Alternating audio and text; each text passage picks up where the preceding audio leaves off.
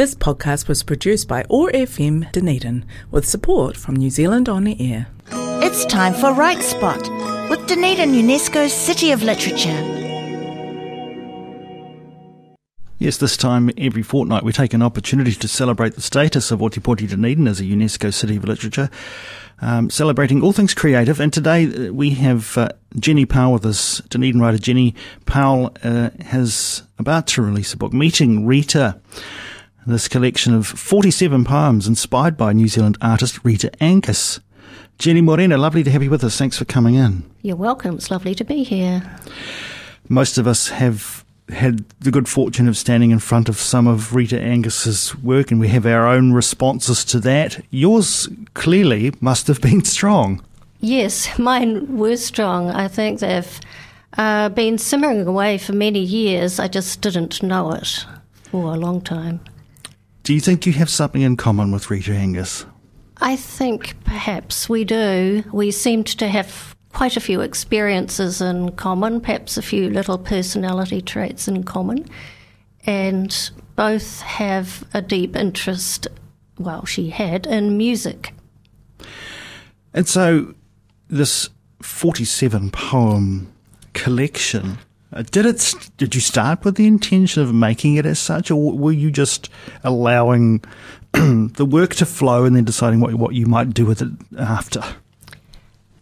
The whole collection had a strange origin that wasn't intentional, and originally I went to see a show that um, New Zealand playwright Dave Armstrong put together once the Douglas Lilburn letters were found, and these were letters that he'd kept from Rita Angus, and this put a totally different slant on her life and their relationship.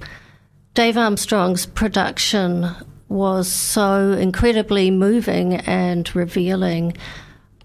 I knew then that I would write something about Rita Angus.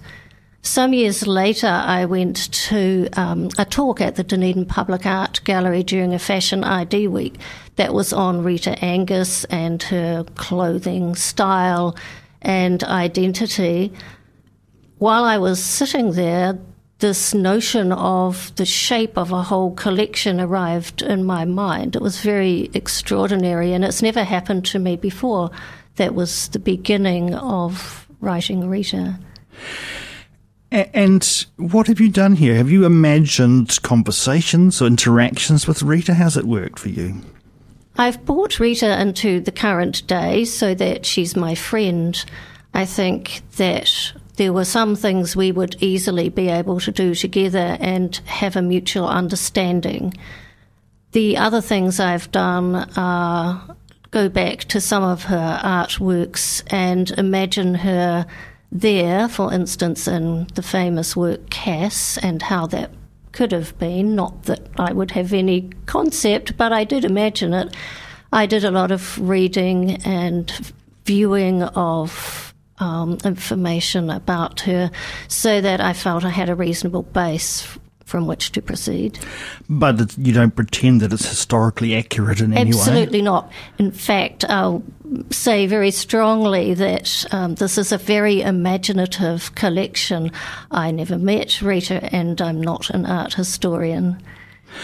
What do you think it is about uh, Rita Angus and her work that drew this response in you?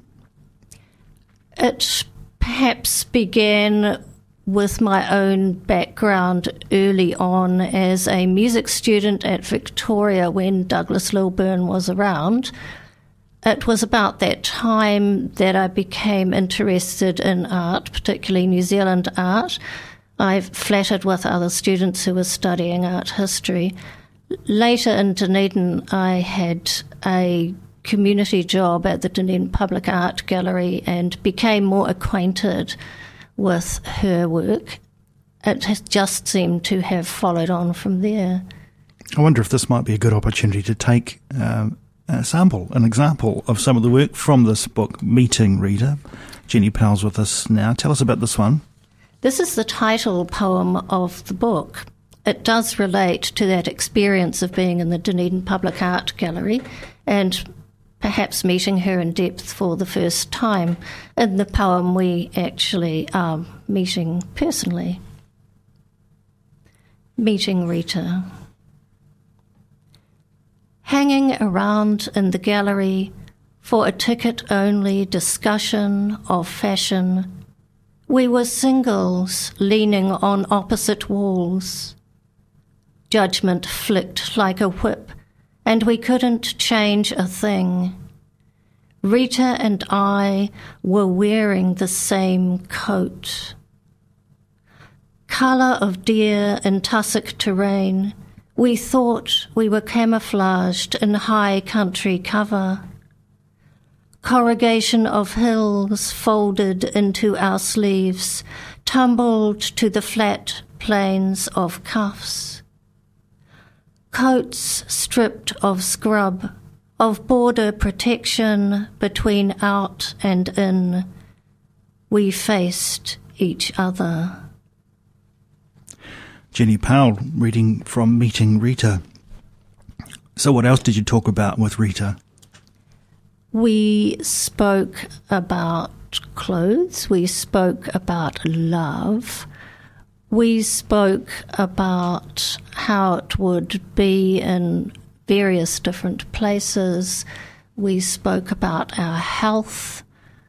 We spoke about a little about food and uh, music, which was the most difficult thing for me to write. Um, we spoke about ending and the end. When you look at Rita Angus's work, um, this is very difficult to describe. This, the color palette, for example, you know, is there a sense that that you've tried to reflect some of that in your own writing? Yes, color has a big part to play in the poems. In my last collection, um, South D Poet Laureate, I did use colour a lot as a theme throughout the work, and perhaps it was almost as preparation for this collection, which was sort of simmering away in the background of my mind without me knowing. The images we see of of Rita Angus in her own paintings of herself uh, she's a very strong looking woman. She presents in a very stylish manner. Style and strength, are they also things that you explore here? They are things I explore. Perhaps some of those images in her self portraits are more experimental with identity. Where does your sense of identity lie? Who are you? You can change that from painting to painting without necessarily getting to the real essence of yourself, just like you might do as a writer, actually. How do you think uh, Rita Angus would respond to, to your work if you presented this book to her? I've thought about that. I'm not even sure I'd be brave enough to present it to her. Um, she could be sometimes. Um, in the books, they call her prickly. I suppose uh, she might feel like I'd taken a few liberties as I would if someone did it about my own life, but it's not intentional. It's out of a kind of admiration and love, if you like. Do you have a sense that you've created a friendship? It was like that throughout the whole writing of the book. She did become my friend in a way because I had to do so much background work before I wrote the poems. Then there are some dialogues with her in the book. By the end of the book, I thought I'd written the last poem which is when she died, but actually I hadn't. I hadn't written my own parting with her. So that was quite difficult in the end to write about, but it was necessary.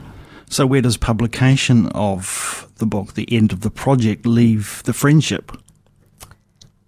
We've perhaps let go of the conversations and it leaves uh, her with a special place in my heart and my creative being.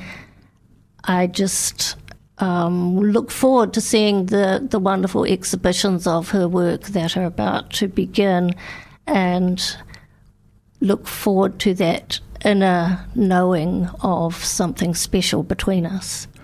You mentioned that this was a project like no other for you. Uh, has it left you changed in any way? Yes.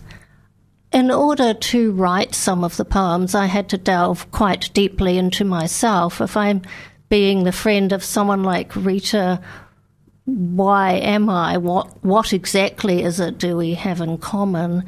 And I had to slightly change my practice of seeing, of the way I see things, like in nature, um, to understand her own way of seeing and therefore painting and considering. Jenny, you were all set to celebrate the release of uh, this collection, Meeting Rita, and you found yourself in Wellington at the wrong time. Oh, that's so typical. Um, it's a bit like all these strange goings on with writing the book of uh, circumstances. So, yes, I went to Wellington for a reading up there the weekend that the person from Australia visited Wellington who was found to be COVID positive. So, this big uh, celebration for the book had to be postponed because I I had to be in level two, which, uh, although of course it wasn't my fault, particularly left me feeling uh, pretty bad about it. So we're doing a take two on August the third, and hopefully it really is the real deal.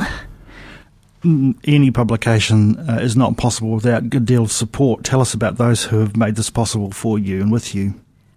I'm very lucky to have an extraordinary publisher uh, called Cold Hub Press, and Roger Hickin is the editor. I'm extra lucky because he's an artist and has a deep understanding of Rita Angus and what I wanted to achieve, and the idea of merging art and music on the page. He is the most extraordinary person, and I'm so lucky to have him as my publisher. Where can we find Meeting Rita? You can find Meeting Rita in the University Bookshop. You can order it through Cold Hub Press or any other bookshop if you want. Jenny Powell joining us in the Awesome Morning Show studio for Write Spot. So, Jenny, let's let's say farewell with another poem from the collection. This is a poem about the Teviot Valley. Uh, I go touring with a poet friend, and while we were reading there, a lady who takes oral history said she'd just taken an oral history of the oldest resident in the area who remembered when she was a very little girl that Rita Angus and a friend were staying next door to her house, and she was having a little spy of these two ladies doing something strange, which was painting in the garden. This formed the basis of the poem. Teviot Valley, Central Otago. Weight of wild hydrangeas adds to the slant of fence. Gaps grown between slats are enough for a child's eye spy. I spy, I spy something beginning with, beginning with. She has no letters for you. Two ladies in the garden painting hydrangeas on paper as foreign to her as armadillos scrounging in the henhouse or sloths hanging from apple trees. At night, though, she remembers your colours of red currants, bread and milk pudding, speckled quail eggs, and the lavender under her pillow. Jenny Powell reading from her collection Meeting Rita. Jenny, thanks so much for joining us here on OAR FM. Thank you for having me. This podcast was produced by OAR FM Dunedin with support from New Zealand On the Air.